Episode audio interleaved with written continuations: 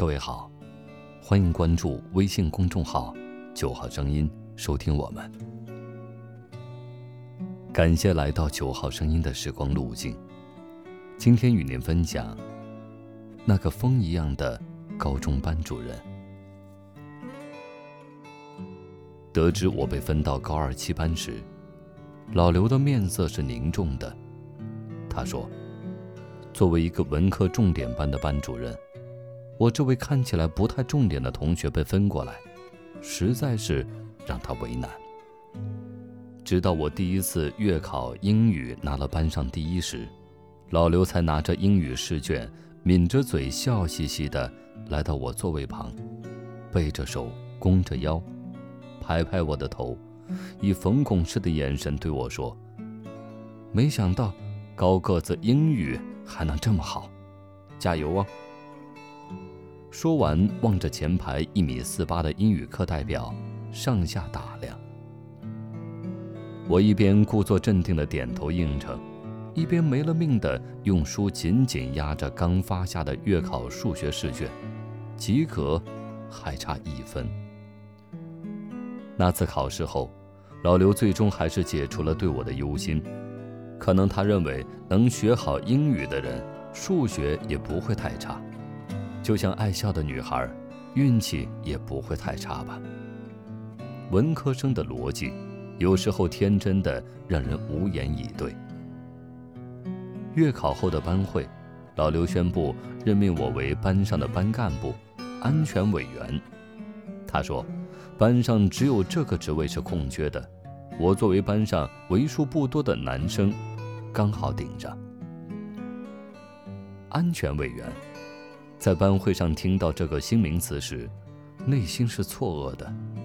脑袋晃过的两个形象，一个是穿着一百块钱三件制服的门卫保安，另一个是穿着超人服装、戴着墨镜的护花使者。威风八面，保护文科班全体女生的安全，面色冷酷。这种幻想和游离贯穿了我班会后的整整两节晚自习。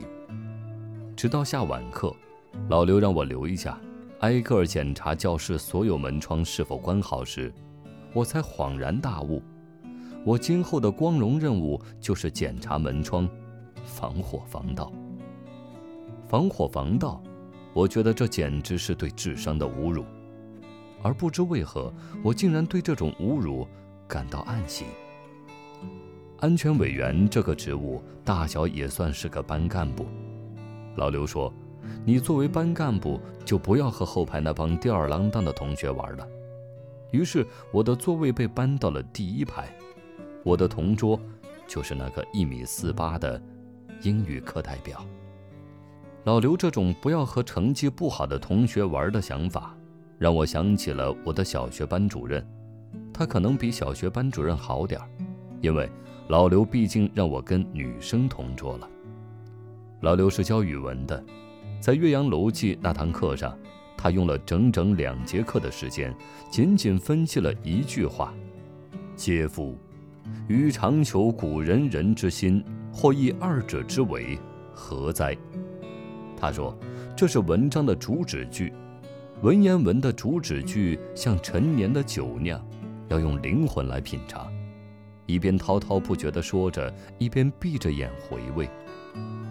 我是热爱语文这门课的，而那次课上，人生中第一次感觉《岳阳楼记》的所有文字化成唐僧似的咒语，在我大脑上空嗡嗡作响。我幻想自己口吐白沫，躺在幺二零急救车上，一边做着心肺复苏，一边扯着老刘的衣角，苦苦哀求他赶紧别念了。拥有这么一个自信的语文老师，有时候也是幸福的。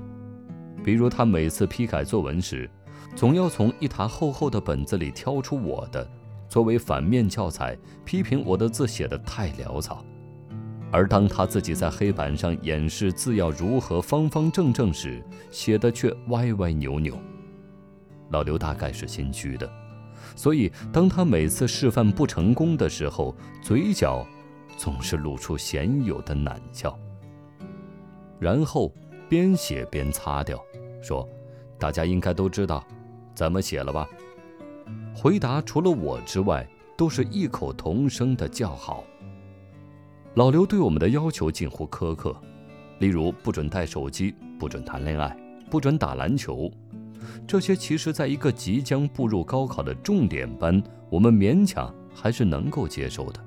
夸张的在于，老刘要求我们每次做操都要动作标准，比如伸展运动一定要伸成一百八十度，跳跃运动一定要离地半米，而在早读的时候，必须要大声朗读到以至于听不到邻桌的声音。这对于嗓门不大的女生来说，确实有些为难。我往往爱在这样的英语早读课上聆听带着各种乡音的英语在嘶吼，端详着他们狰狞的面孔，陷入某种不明的不安。至于打篮球和听 MP3，也是高危活动。老刘常常骑着他那五成新的女士摩托车在校园里转悠。发现一个塞着耳机听 MP3 的，或者摸着球去球场的，接下来八成这个 MP3 或者篮球是不保的。我至今记得，我刚买不到一个月的 MP3 和新款的斯伯丁篮球被老刘无情的没收，到毕业时仍未还我。老刘说，他是为我们保管。其实老刘对我们的苛刻，我个人大概是喜欢的。因为苛刻的人总爱给我们讲大道理，比如做人要正直，比如做官不能做贪官。老刘愤世嫉俗地讲起官场的样子，尤为可爱。他往往做大义凛然状，眼神坚定地指着远方，铿锵有力而不知疲倦。这种状态一旦被激起，老刘几乎是沉醉的。一般情况下。他会在做完早操的早读课上摆摆手，示意大家停下听他讲话，然后从班上今天早操的动作标准情况和昨天晚上教室卫生打扫情况，衍生到某某领导今天又到哪里吃吃喝喝，风气腐败。这种泄愤式的讲话，大概会持续整个早读，有时候甚至会一直说到早餐时间。直到第一课的老师在门口提醒，他才作罢。以至于往后的日子里，一见到老刘标志性的摆摆手，内心都会涌来一阵狂喜。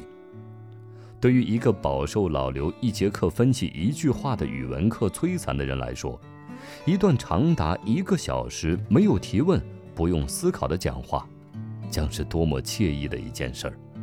只需安静地托起下巴，故作样子地对着老刘做专心的聆听状，心里却在遐想：一会儿早餐是喝瓦罐汤，还是吉安炒粉？